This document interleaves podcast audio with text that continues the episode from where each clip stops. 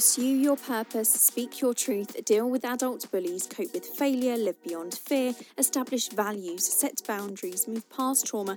These are all the themes in my Amazon bestseller, The Smart Girls Handbook. Tribers, get in close. For 15 years, I have been searching for a book that didn't exist, so I am thrilled to share that I decided to write it. The Smart Girls Handbook is available to buy now from wherever you get your books, and also in Canada, the United States of America, New Zealand and Australia. Everything we do is a response to something you have asked for, and girl, have you been begging me for a book for years. Who is it for you? The reviews are outstanding, the press has been phenomenal, and I am overwhelmed by the amazing support it has had already. This isn't my book, but our book. I realised after my talks around the world, women would be queuing for hours just to ask me one question.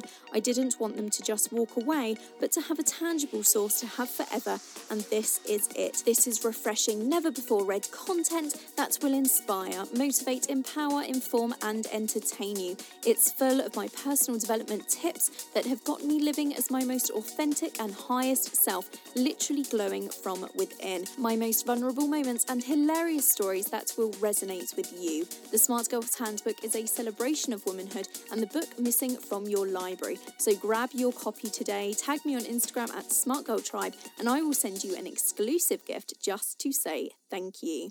Breakups under the best of circumstances are hard, but now social media adds new dimensions to our loss. Ghosting, love bombing, self-destructive patterns, codependency, compulsive behaviours, being cheated on, trust. These are the topics we dive into in this episode. One beautiful thing about this episode is it has been entirely structured around your questions. I asked you on social media what you would love to ask a licensed therapist and breakup expert, and didn't you deliver? Rachel and Valentina are licensed therapists who work with couples and individuals experiencing breakups, and they are the authors of Breakup and Breakout. And not only do they answer all of your questions, and we do cover every stage of a breakup, but they guide you through heartbreak and healing. They really help us understand how to turn your breakup into the best thing to happen to you. Hi, Rachel and Valentina. Thank you so much for coming on to the Smart Girl Tribe podcast today. I would love to know, what would your advice be if you're just in a rut with someone and not wanting to break up with them? Yeah, we get asked this all the time, or see a lot of clients because they're struggling at this. But I think the first thing to ask would be to ask yourself, what am I scared of? Am I scared of not being in a relationship anymore? Am I scared of being alone? Am I scared to hurt the other person? Like, what stopped really addressing the fear? What am I most scared of? I think like fear can be a huge driver in behavior and making decisions. And so first within ourselves, confronting that piece. Rachel, what would you add? Yeah, thanks for having us, Scarlett. And we hear this all the time. I ask people to zoom out of their life a little bit. And when you're 20, is it fair for the 50 and 60-year-old you to be living a life that the 20-year-old decided because you were in a rut and because you were afraid to explore a little bit? And what might it look like if you were exploring other options, including the option being single for a little bit? Mm-hmm. Is there any right way to break up with someone? I think the right way is always respectfully. It's always very hard to break up with somebody, and especially somebody you care about. And there's so many hard feelings and unique feelings going into a breakup. If you can just approach it with kindness and respect, I think you'll do the right thing. I also think we have to be willing to have a tough conversation. I think the right way is confronting something head on, and that can be really hard, especially in our social media era of texting, and we can get away with communicating non-directly.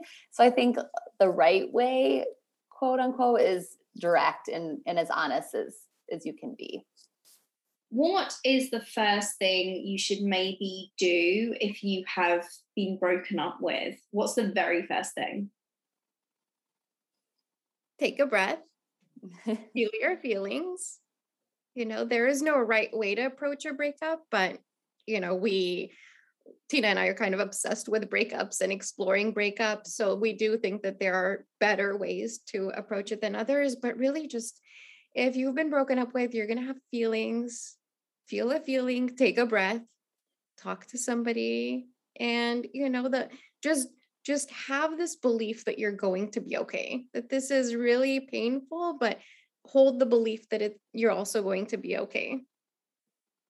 And I think this can, for so many clients, we see a breakup is what brought them into therapy. So it also like that, the first thing after is like, who do I need help with this? And who can I go to for this? And maybe that's a friend or a family member, or like a trusted person in your life, but also like maybe asking yourself, like, do I need help with this? Or do I need a professional's help with this? And again, we see a lot of people coming to therapy because of a breakup and that being the driver of their decision to reach out to someone. Mm-hmm. What are the stages of a breakup, if there are any? We see a lot of, breakups, and we talk about this a lot in our book, are a loss in our lives. And we see a lot of similarities in the grief process as, you know, breakups, feeling really devastated, feeling really angry, whether that's angry at our ex-partner, angry at ourselves for something that happened in the relationship. But this is part of why breakups are so hard, is there's so much grief and loss involved because this person's no longer in your life. Even if they exist in some way, the relationship has totally changed, or again, like, well, it's completely excised from your life, and that can be really devastating. And so we see a lot of feelings that we see with grief. Mm-hmm. Definitely. There can also, you know, one thing that's unique to breakups in comparison to other losses and feelings of grief is sometimes people will report a stage of feeling relieved that a certain cycle or a certain dynamic is no longer a part of their life. So there are many different stages that people share and are common, but also you can have a unique stage that is different for you. Why is heartbreak so similar to grief? Is there a reason behind that? Because it's a loss of something significant in your life, not only a person, but also some of the dreams that you created that included this person in your life. When we're in a relationship, we have dreams about our future that we make, getting married, having a house, having kids. And the pictures we create include this person. And now not only is it the relationship in the present that's lost, but it's also all of these images that now have to be grieved over. Mm-hmm. And we become attached deeply, like we do with, you know, our caregivers and our friends and the people in our lives we have close relationships with. And being so attached to someone, our whole like physiology and biology, like we're wired to connect, to go to that person. You know, we have these feel good hormones that come off when we're connected to these people. And so losing them also is like hard, yes, mentally and emotionally, but also like physiologically and like the biology associated to what happens when there's a breach in attachment. And so we can see a lot of these like devastating emotions really felt around heartbreak and losing someone in our life. Is it guaranteed that you'll get over someone, or in some circumstances, is it that maybe someone's broken up with you and you never quite fully heal? I think it depends on what you consider get over. A lot of people will want to get over somebody really quickly. Tina and I talk a lot about the person I am today. I'm 37 years old. The person I am today is made up of everything that I've gone through, every relationship I've had with any other human being, coworker, employee, classmate. And I carry those relationships in my heart, and I'm made up of those experiences. And so I've had breakups from when I was, 18 years old. And does a part of me still feel some feeling for that relationship and breakup?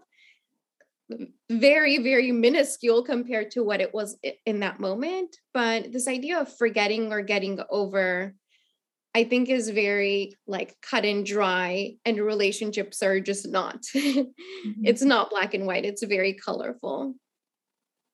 And I think I see people that, maybe this isn't conscious, but don't want to move on from their partner, that gets stuck for years in talking about an ex relation, a past relationship. And also, not to mention that for some people, their own trauma or attachment styles can really play into their ability to like move on or get over and heal. But do we see people that cannot move forward? Yes. I also think sometimes the idea of letting go is so painful that like being in that dynamic, even from afar and talking about it, can be something that's really held on to, which is why we're so passionate about helping people move past this, because it can be something that stays around for so long if unprocessed or unaddressed. And we definitely see that. Yeah.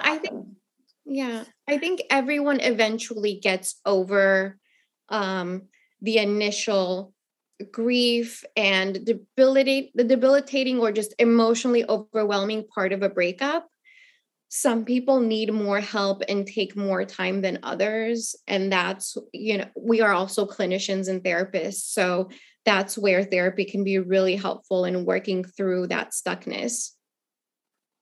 Let's explore then the modern dimensions of breakups. Does our brain reacts differently to being ghosted than being broken up with? Yeah, we love talking about this because breaking up is different now, or in social media. So we always like to talk about like with social media and being able to see what our partner's doing or what their ex-partner's doing or what their friends are doing. There's so much more room to create untrue stories. Like my ex-partner's completely fine. They're happy. They're dating someone else. There's also so many modes of social media. There's Instagram, even Venmo now, you can see who's my partner paying, who are they hanging out with. And this creates so much room in our brain to create these narratives that are often untrue around this other person's experience of the relationship or us, or this new experience they're having now. And same with ghosting, like when we don't hear from someone, and because that's so common now, there's that same room we see so much more assumption. And so we're seeing a lot more anxiety, like nervousness, and worry, like post breakup, or even in the dating world. And I think, Rachel, you would agree, but it does have a big impact. We're big fans of social media breaks after a breakup. Mm-hmm. Yeah. Our brains do not do well with unknown, or just question marks. And we like to know what's going on. We, especially when it comes to anything related to a breakup of ours, we want to know, how is this person doing? Am I still a significant person in their life? Do I still mean something to them? Am I more sad than they are? And so when we're left with questions, even if we have a breakup talk and we're not ghosted, we want to fill in those blanks. We want to turn those question marks into periods. So we turn into detectives, from shared Netflix accounts to Venmo history to, it's very easy to fall down the rabbit hole because these tools exist and they're an arm's reach away. So there's a very interesting element to modern breakups. Ghosting adds this whole other dimension where it's way more common than it was before for somebody that you have a 1-year relationship, or even I've known people who were engaged, who were just completely ghosted. And it's important for people to understand that behavior in particular has more to do with the person who ghosts than the person being ghosted on. It leaves so much room. Like we take what we know, and often when someone ghosts us, it's like, well, what did I do wrong? What is it about me? And since we're experts on ourselves, we take all of that knowledge and we see a lot of internalizing, like, oh, I said this thing, or like analyzing our own behavior in a way that becomes unhelpful and unhealthy, but also unproductive, because we ultimately can't know like why someone didn't want to date us or be with us or go on another date with us, but our like search to find out can become so unhelpful and hurtful for us. How do you deal with a love bomber after breaking up with you? So for me, what's triggered by that question is this is very classic in the cycle of abuse. So that's something that I would look out for. And just, it is never healthy to exist in a relationship where there are such large swings. We are creatures of habit. We like predictability. I want to know when I go home today if my husband is going to like shower me with affection or give me the cold shoulder or start arguing with me, right? Like whatever our relationship dynamic is, I want to be able to predict how it goes. I know that love bombing is this term that's become very popular now. And, you know, there is something about it that sounds romantic, but I'm very cautious of the dangerous part of that as a way of manipulation. And is this a pattern? You know, was there a breach in the relationship and they're trying to, is this a wish to repair? Does it see, and also like trust tuning into how it feels for us. You know, we have gut feelings and can get a sense of like what it feels like. Does it even feel good? Are we getting all this love and attention and something still feels off? Like tuning into our own feeling about it is also important. Like looking at their behavior, but also the impact it's having on us. Do you think then that rom-coms have a negative effect on us? Because we watch so many films where two people break up and then someone will just drop in and they will give you one big romantic gesture and all of a sudden everything's fine. I think so much. And I was just talking with friends about this because we also see this bad behavior in rom-coms or like women putting up with bad behavior, then right, men doing this big gesture. And we're like, oh my gosh, how wonderful. And it's not, but I think we really have grown up with this from like all the Disney movies, like even from, you know, not even just modern rom-coms, but just like this narrative of these like big sweeping gestures and then a woman coming back. And I think like whether we realize it or not, our culture and like the things we watch and consume have an impact on us. And I definitely think that some of the storylines and narratives there can creep in and have an impact on like how we view these kinds of behaviors. It's interesting. Yeah, it's really important for us to distinguish movies and film and art from real life. And that we don't see what happens after this big romantic gesture happens and they live happily ever after, right? Like what is the dynamic afterwards? And we see so much of that pattern happen over and over again that we believe that it's normal and common for someone to immediately change their behavior and their habits and the way that they treat somebody, and for a dynamic to change so quickly and so easily that we start to expect that maybe we put up with bad behavior more so than we should because we see this happen on screen so much that somebody can change so dynamically. And how can you overcome relationship codependency post-breakup? Because obviously when you're with someone, no matter how long for, they almost become an emotional and mental, even sometimes physical crutch. They're a helping hand. They're someone to turn to. You know that they're going to be at the end of the phone. So how can, whether you've broken up with someone or been broken up with, how can you navigate codependency? Mm-hmm. I think codependency is very tricky. I think sometimes it takes a breakup for us to recognize that we are engaging in codependent behavior. And by codependency, I mean a very significant dynamic where a lot of my happiness and a lot of my emotional regulation is dependent on this one other individual, that I can't be happy if they are unhappy, that I'm only happy when I please them or I am pleased by them. And sometimes it takes a breakup for us to understand that we have a codependent personality or a codependent dynamic. And that takes a lot of work to learn to love yourself, to be happy on your own, and to surround yourself with healthy people who will show up for you, but are not going to drain or demand so much from you.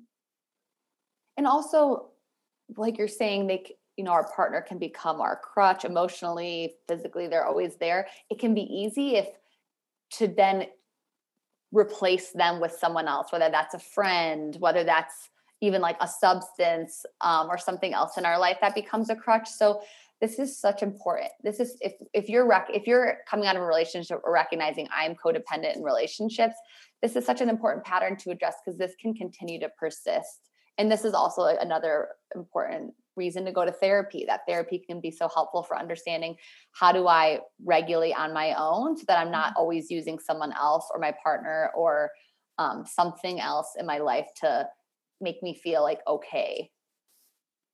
And a really big question, how do you navigate being cheated on? Cheating is really common and complex. Again, we try to make meaning of it. I think that when we are cheated on, it brings up a lot of feelings about who we are and what we did. And there are two roads people can obviously decide to go on. Do I work on this with my partner or do I break it off? And either way, it's going to take some work on your end, which people don't love, right? Like they cheated on me, they were the bad guy. I should be able to not have to do any work. But it takes work to build trust again, to explore this person betrayed my trust and they did something hurtful to me. And, you know, it's very easy to say that was the wrong behavior. When we work with couples or we work with people who have cheated or have been cheated on, we have this approach of the cheating most of the time is a symptom of the problem, not the problem as a whole. So if I'm somebody who was cheated on, can I think about what did I do to contribute to that dynamic? Not to say it is my fault that this happened, but is there something I can learn from this situation that I can then take and use as my own personal growth for myself and for future relationships? And I think that often with cheating, or if we're coming out of a breakup and trying to date again after being cheated on, it can be easy to internalize cheating. Like, why was I cheated on? What about me wasn't good enough? And that internalization can lead to a lot of, you know, a rupture in self-esteem and confidence. And so healing around that piece can be important, whether you stay in a relationship or not, that piece can lead to so many other, you know, issues, or finding other partners that aren't treating us well. So recognizing if you've been cheated on, what's been the impact on the relationship with myself, because we see a lot of rupture there. So like rupture, obviously between the two partners, but also it can damage or be confusing, like how we start to view ourselves because of that. And so like checking in, like how much am I internalizing this or making this cheating mean something about me versus something about the dynamic or something about this, my partner, that they're really struggling with or that they were looking for and it might not have to do with me at all. So, you know, in a lot of therapy, we do like helping coach people through that piece as well. It's really tricky though. It's really complex, and we always want to normalize any and all feelings that come up around cheating because it is such a betrayal. And it can be a really traumatic thing for many people. We have touched on this a little bit. How can you navigate a breakup in the social media world? I personally love the block button. When I have broken up with previous partners, I've always thought to myself, you know what, I now don't need to see what you're doing. And also, I don't know how I will feel if I were to see you with someone else. So I block. What are your thoughts on that?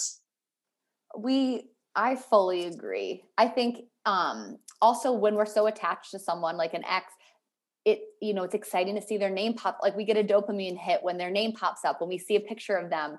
And this totally like keeps us attached to them in some way. And I know it can be so hard for some people to like press the block button and really shut them out. But even if like setting at 30, 60 days, can I have some time apart so that I can check in? Would I be okay if I saw them with someone else and not just be hijacked by pictures of them, comments from them? I fully recommend a block period. If not permanently, at least for a little bit, to give yourself some time to check in with where you're at and you know, to heal a little bit. Yeah, we are huge advocates of social media breaks in general, especially after a breakup, because even if consciously you know that social media is not real, that people are, you know, showing the best parts of their life, there are parts of your brain that don't know that make comparisons, that see this as everyone is having fun except me. I'm here just broken up with and depressed, and everyone is out there having fun.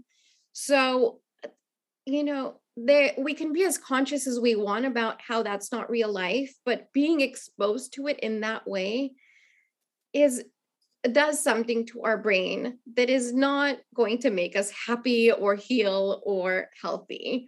So take a break for a moment from that. When you return to social media, be aware of what you're consuming. We love asking people to balance their feed with accounts that are good for your mental health, that advocate for self-care, that advocate for helping your self-esteem and self-growth. And yeah, though, you know, looking and again, trying to be an investigator of what your ex is doing and how they're doing and what meaning you make about yourself through that is never something that really helps somebody heal. As therapists, why do we do that? Yeah, well, again, we're always like looking for information about ourselves too. You know, are they happy without us? How are they doing? Like, we are the center of our own world, you know? And so a lot of that has to do with also our own like validation and seeking more information about ourselves, like, and looking through it, you know, in relationship to them. And so, and especially with social media, it's so easy now to access that we see a lot of anxiety and obsessiveness coming with like continuing to check. There's almost like an addiction to that feeling of getting some sense of certainty. Like, oh, I know they're moving on. And then I see a picture of them smiling and I'm like, yep, they moved on. And we love confirming our own story too. And so I think a lot of that behavior can come with this, like, just human nature piece of us that wants to, you know, we want to believe that we're right and that like what we're thinking is true, even if it's painful. So it can be confusing, but I see a lot of that. Yeah, we are human beings with egos who like to believe that, you know, we're better off without them, or we won, or that don't worry, they're still thinking about us 20 years later. And so sad that, that we didn't work out for them. And we want to look for signs of whether or not that's true and create stories around it. Yeah, it's part of being human. I am a very proactive person. When I have gone through a breakup, I am very much, okay, I'm now booking myself busy for the next 4 weekends. I make sure that I have blocked them.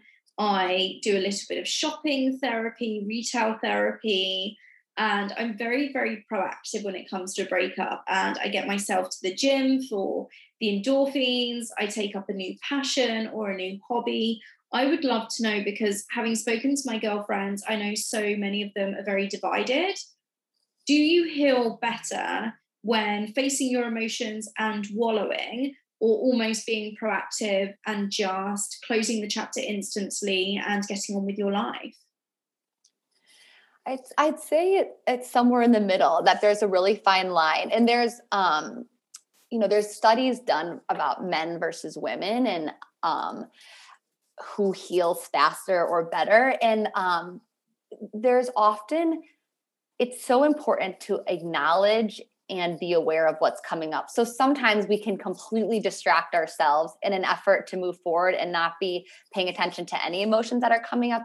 And that extreme is unhelpful, but also continuing to talk about it in a way where you're ruminating and wallowing also becomes unproductive. And so this ability to address what's coming up, to give some space to feel it, which might mean alone time, which might mean walks by yourself, which might mean talking to a trusted friend, that there needs to be some balance of that. And the things you're like saying, Scarlett, like going to the gym and making plans and having some level of engagement. So like not distracting fully, but not also like that rumination, which women can tend to do too. We can talk about it with every single friend we have. We can stalk our ex on social media. We can be in that so much that we're not actually addressing it in a way that's helpful. So we like somewhere in the middle, which can be a hard balance to strike, is like what processing means and what is helpful for moving forward. Mm-hmm.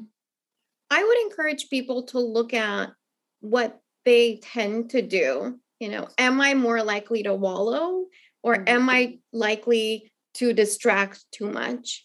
And try to do a little bit of the opposite. Try to dip your toe in the opposite. So if you are somebody who sits with those feelings and wallows and just, you know, gets it all out in a week, see if you can take a break from your emotions and go to the gym or go see a friend and don't talk about your ex or the breakup for an hour.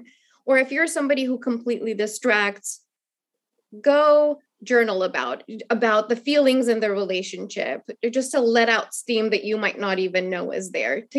We are all about balance, and that's what you want to create in that.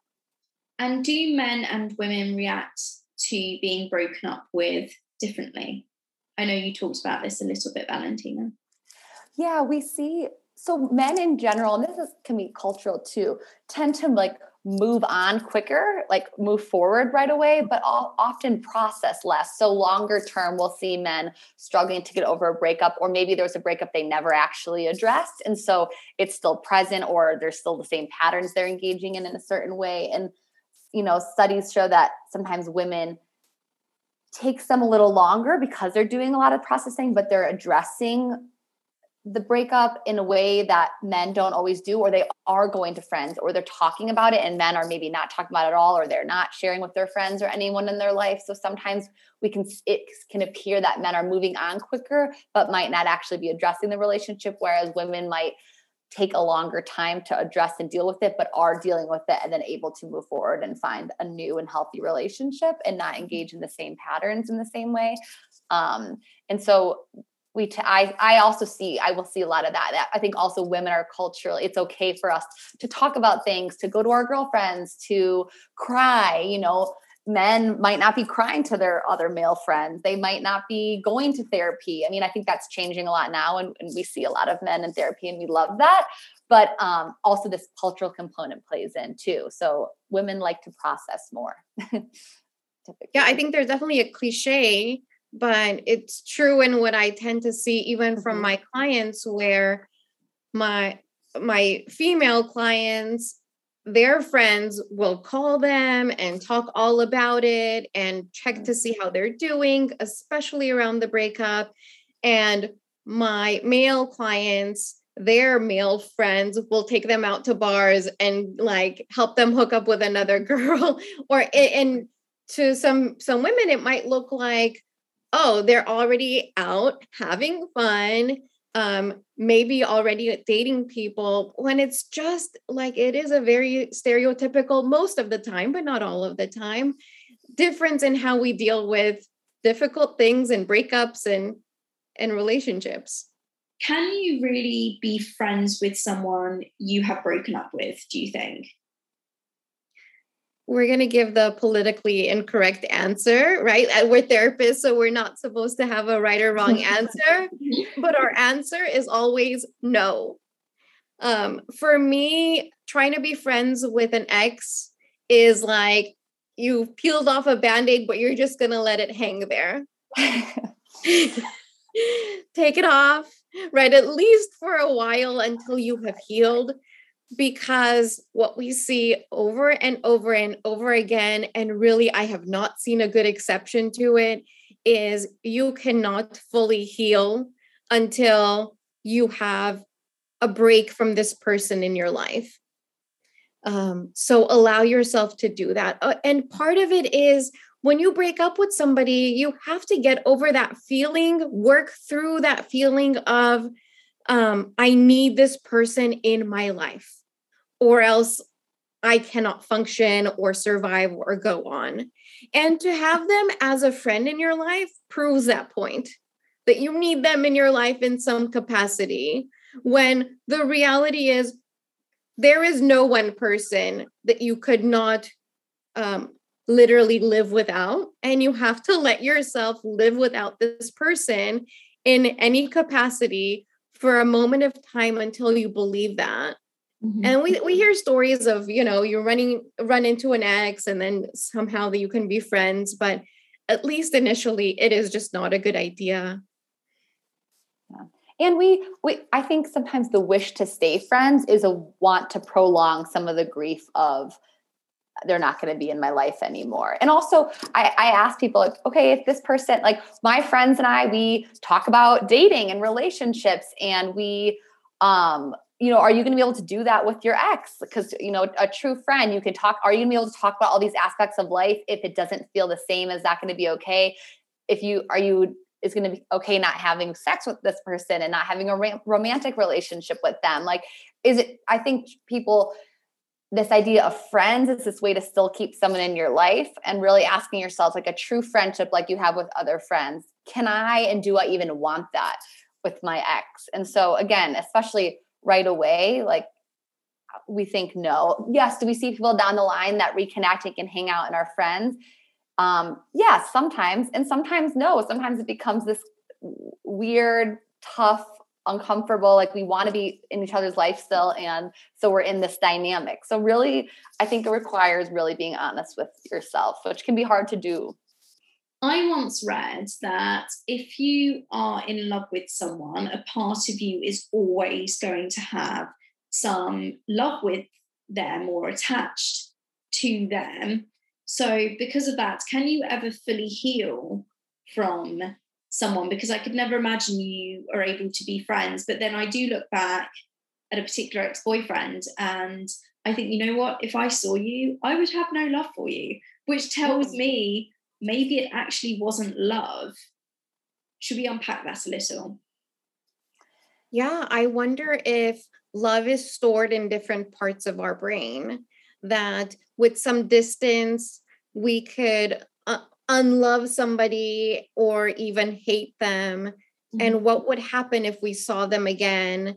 Would some parts of us fall back into some familiar habits? It's easy to not love somebody when they are not in your face, but if you saw them again, would certain feelings be triggered? I do believe that once you love somebody, that it's never going to be a traditional friendship. I'm not saying you're going to, you know, hook up at some point, but there's always going to be some unresolved emotions that I can imagine people have an urge to resolve in some way. Oh, can we do this differently where it could work out? That kind of feeling. I also think that certain relationships, we called it love and we thought it was love and it was friendship more, or I think those people are scarred. Like, I have exes where I'm like, I could totally see you and not have that feeling. And I have exes where it would still trigger a true trauma response to run into them and see them. And that every relationship's a little different, and certain ones in our lives, they might have felt like love, or they were more this like a friendship kind of love. And that might be a different experience than, these relationships that are deeply attached or kind of can, oftentimes we see people engaging in relationships that were similar to like a relationship that they had that was traumatic with like a parent or a caregiver. And this idea that like the bite fits the wound, like sometimes these relationships that are really hard to get over is like, we have this hurt and someone that we match up with hurts us in a really similar way, or the dynamic feels really similar. In those kinds of relationships, I think like friendship is nearly impossible. And so, yeah, acknowledging that each relationship's a little bit different, and different relationships in our lives, we have a different experience of. What are some questions we can ask ourselves to heal our hearts? I think it's important, the relationship with ourselves. Like, do I have a relationship with myself? Do I want to love myself? That some of these, you know, breakups, we can so often focus on the other person. And I think a lot of the healing and a lot of what Rachel and I talk about in our book and with clients is coming back to our relationship with ourselves. Like, what kept me in this relationship? What have I learned from this relationship? What don't I know about myself? looking at us, like taking away this other person, like healing has to come from exploring some of the things that maybe we have been unwilling to look at or are just unaware of. And that's another reason, you know, therapy can be so helpful, is like help us ask some of these questions that maybe we don't know how to ask or have never asked before. Yeah. I love asking myself, what do I need and how can I show up for myself? Mm-hmm. In really learning how to help myself. I think this popular trend of self-care, what it's really geared towards is identifying my own needs and showing up for myself in a way that I might do for somebody else. And it's a little bit uncomfortable to sit alone, to date myself, to be alone with my thoughts and just be. And we talk so much about how other people can take care of us and how we search social media, and there's so much noise in social media.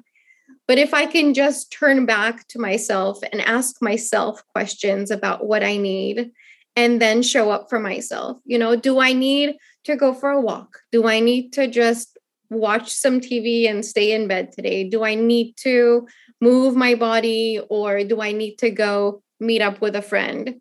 And then ask why I might need that, and then do the most healing and nurturing aspect of that. I was watching a YouTube video, and it was with a therapist, and she recommended if you're going through a breakup, maybe grab a journal and write down everything that you didn't like about them or that you found annoying about them, no matter how small or petty. Are there any similar activities you would recommend for somebody who has either been broken up with or who has broken up with someone? Absolutely. You know, we wrote the book Breakup and Breakout for this reason, and it's really full of exercises to help you explore the parts that you like, that you would like to look for in future relationships with friends or yourself or with another significant other, but then also exploring parts of this that didn't really work, that you ignored or didn't identify in the time, that you're now seeing as deal breakers for you, or things that I'm actually glad I don't have that in my life anymore. Even something as small as I like to watch TV as I fall asleep, and this person would never allow me to have a TV in the bedroom. You know, just, I do agree that some of the small things when you identify as annoying or things you didn't really like, but you were like, fine, I'll deal with it. If you can look at that list and say, I'm free of this now, it is a bit satisfying.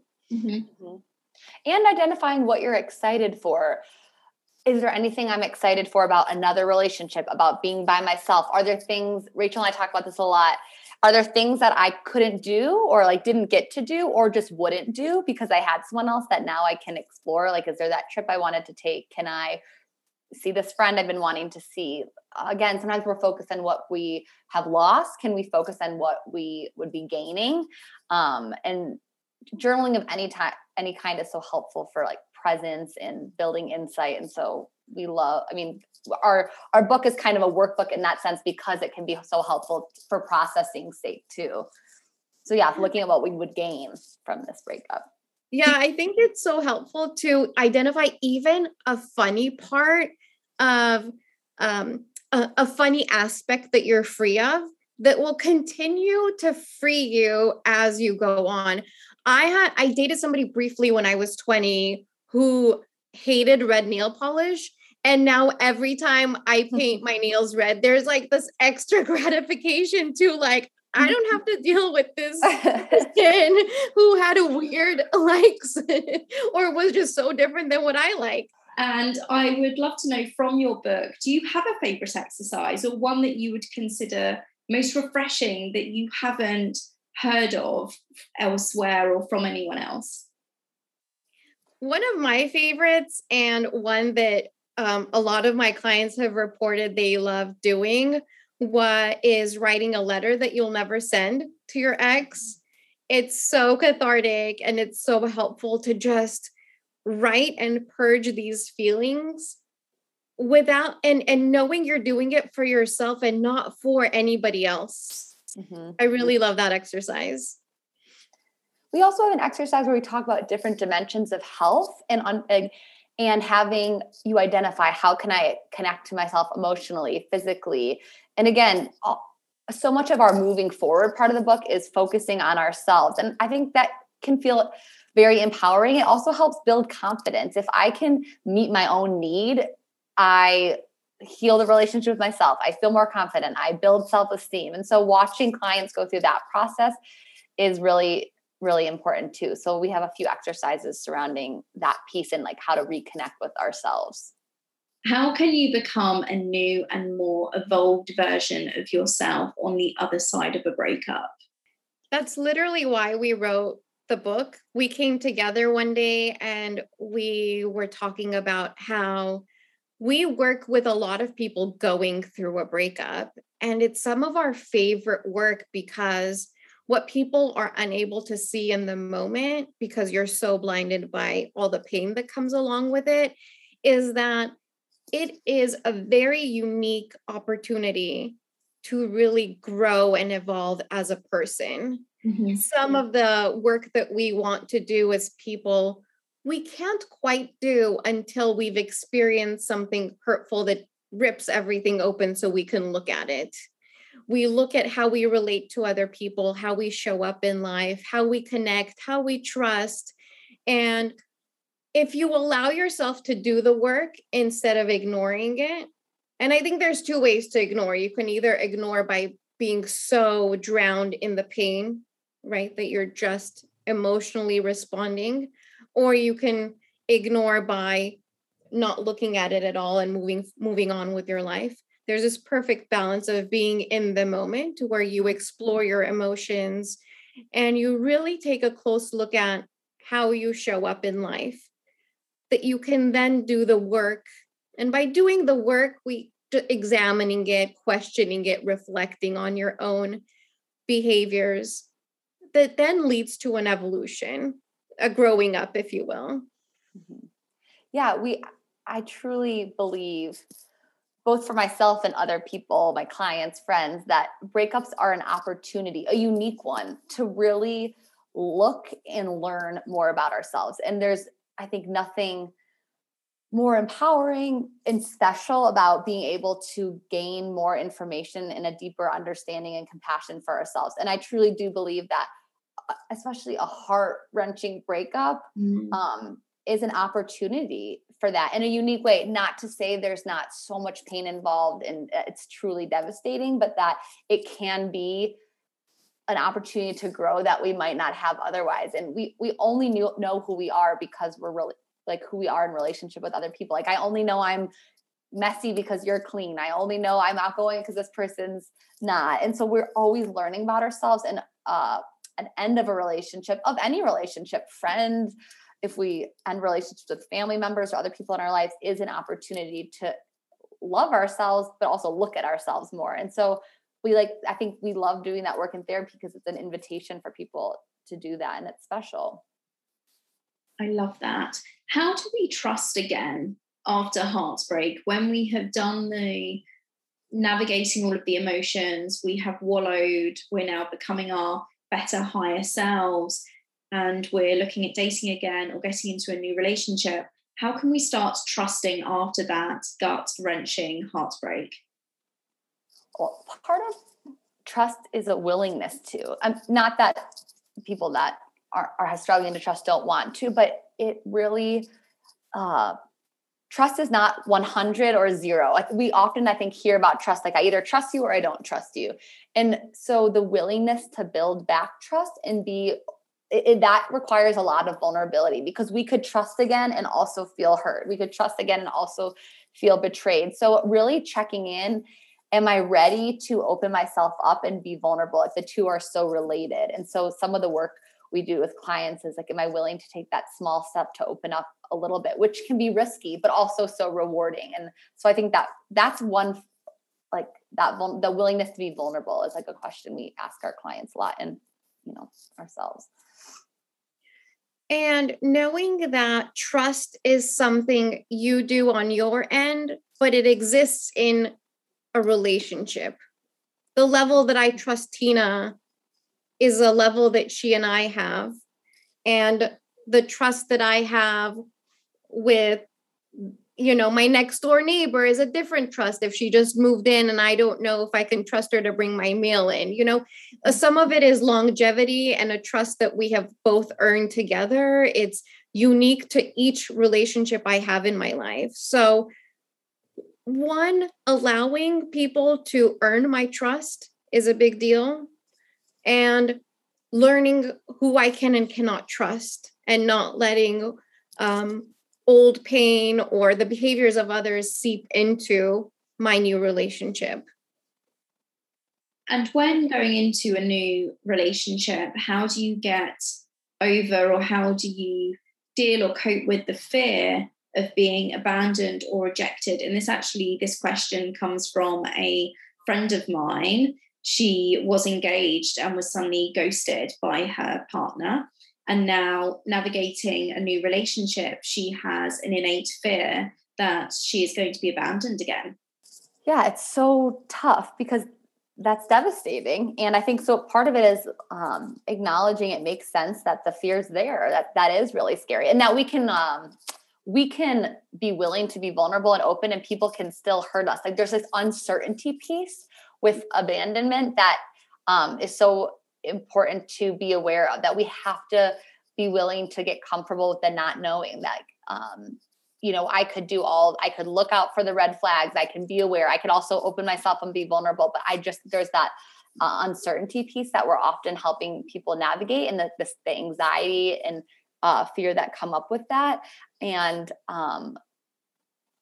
But acknowledging when we're like, is our fear of abandonment causing us to show up differently? Like, is your friend, her, or anyone else that's asking this question, which is a really common one, how is that impacting how I'm showing up? And am I still willing to be open to new relationships? Am I still willing, whether that's also friendships too, am I willing to practice that vulnerability, or am I completely shut off? Because sometimes, our own fear, like we talked about in the beginning, like fear can be a huge driver of us showing up in a completely different way than we normally would. So how much is it impacting that piece? I think it's important to look at in the beginning too. Mm-hmm. Right. And being careful that fear is not becoming a self-fulfilling prophecy, that because of that fear, I'm so closed off that my partner behaves in a way they otherwise might not have. It's very difficult when something that you are afraid of, or this worst case scenario, actually happens to you, because mm-hmm. it kind of breaks this belief that it won't happen to you. My 7-year-old niece recently had a burglar break into their house, and she was the one in the middle of the night who watched him crawl up the stairs. And, you know, you can tell kids that won't happen to give them a sense of security. But when you're the kid who's watched that happen in your house, it takes a real processing to feel safe again, right? So she got involved in, okay, what do we do to the house to make it feel safe again? And it's a perfect analogy for somebody who's been cheated on or somebody who's been abandoned to, what do I do with my heart to make myself safe again? And completely closing off my heart is not the answer, because I'm always going to be longing for love. But being in charge of your own safety in the relationship is kind of similar in that regard. What are your thoughts, being therapists, on meditation, visualization, and perhaps journaling when it comes to navigating heartbreak or even getting into a new relationship? Yes to all of that. Mm-hmm. I think any chance to explore your thoughts. We are so bombarded with TV and podcasts and radio and social media, and just people love to talk all the time, that we are never in silence. We are go, go, go, go, go. So when we stop, when we're in the car without any music or any dialogue happening, or to even have that time to explore our thoughts. When we're meditating and we just are open to seeing what comes up, or journaling. I even ask people to journal with their non-dominant hand, so to see if something might surprise them in that way, I think is really helpful to bring us into the present, bring us into the moment, and really grow that relationship with ourselves so that we can have healthier ones with the ones we love. Mm-hmm. And, you know, all the manifestation coaches and, you know, the Gabby Bernsteins of the world will say there's such importance. And this can be true going back to this question that your friend's asking, really sitting and visualizing and imagining, how do I imagine I'll feel when I'm safe in a relationship? How do I imagine I would feel when I'm in love again? And not just what do I like, not just thinking about it, feel like, can I actually get in touch with what happens in my body when I'm safe, when I fully trust someone, when I'm relaxed, and setting it and forgetting it. So meaning we don't have to think about it all day, but going into that feeling even for 5 or 10 minutes a day, and then moving forward with our day and going to work and doing the things we need to do. But this visualizing actually can be an actual picture, but also trying to get in touch with the physiological feeling of what will it be like when I'm happy again, that there's so much power in that. And that's a practice I've done a lot in my own life, but that I recommend to clients too. That can be really powerful. And then we can also connect to that when we actually do find that again in whatever arena that is, whether romantic relationships work, but yeah, that can be a good one as well. Amazing. And one of the most popular questions that actually came in from our audience was, what would you both say to somebody who feels that it's always them? That they're always the one being abandoned, rejected, turned down, broken up with. This was one of our most popular questions that came in. I think because it's such a big and overwhelming emotion to be broken up with or abandoned. There are so many feelings that go into that, right? There's a bit of shame or embarrassment, heartbreak, anxiety, depression, loss, that it's so big that it really does feel like, am I the only one experiencing this? It's a little bit isolating. It's very hard for me to believe that one person is the only one ever experiencing something like this, no matter how long someone has been in a relationship or how happy they seem. Almost everyone has experienced this before. And so letting yourself get that support. If you find yourself being the only one in your friend group who is not in a stable relationship ever, or is experiencing heartbreak after heartbreak, I think that that's a really important part to start talking about with a therapist or somebody who specializes in exploring relationships to see, what is that trigger? Is that actually true? Or what is happening for you that you're experiencing this? I also, if I'll hear clients say, right, I'm the one that it's always me on the receiving end, and so I think it's important to ask, is there something I'm missing? Because I'll also hear clients say a lot, there's so many red flags that I'm not seeing. And I often find that's not true, that actually, if we go back and look at some of the relationships, can I extract any patterns? Is there a certain person I'm going for? Is there a certain thing I keep doing in a relationship? And sometimes that question can be more fruitful and lead us to a different awareness so that we can then do things differently. Maybe we are showing up the same way. Maybe we are picking the same partner over and over. Maybe we are engaging in the same patterns. And so instead of what am I doing wrong? Are there any patterns that I can notice that then I can work to shift out of? Because often I find we are aware of red flags, but we want to ignore them, or we are so set on a relationship working that we're willing to sacrifice certain things that are important. So it's not even that it's we're always the one being broken up with. We're always the one that's doing something wrong, or there's something wrong with us. But often there's a lot we're willing to ignore or not look at when we want a relationship to work.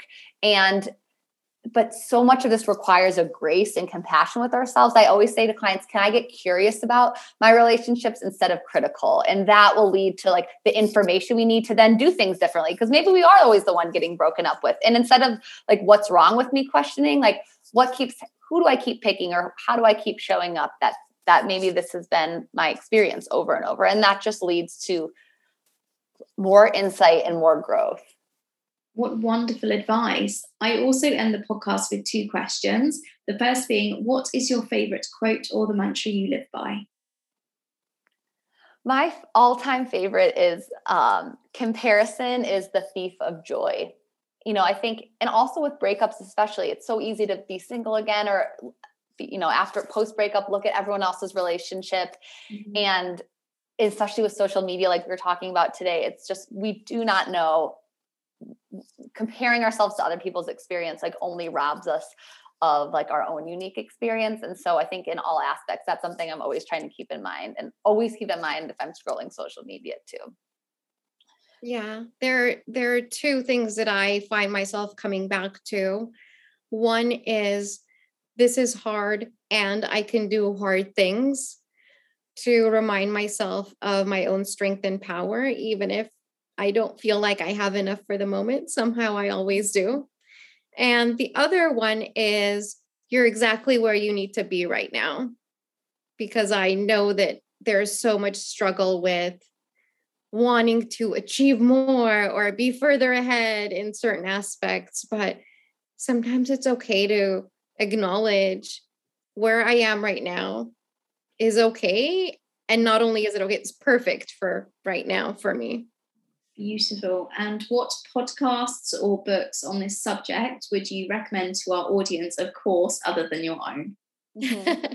Yes, of course, our own Breakup and Breakout. I also love Amy Chan. She has a great Instagram page. She does breakup boot camps live and virtual boot camps if you're trying to get over a breakup and move on. She does great work and has a book called Breakup Bootcamp. Love her page, her book.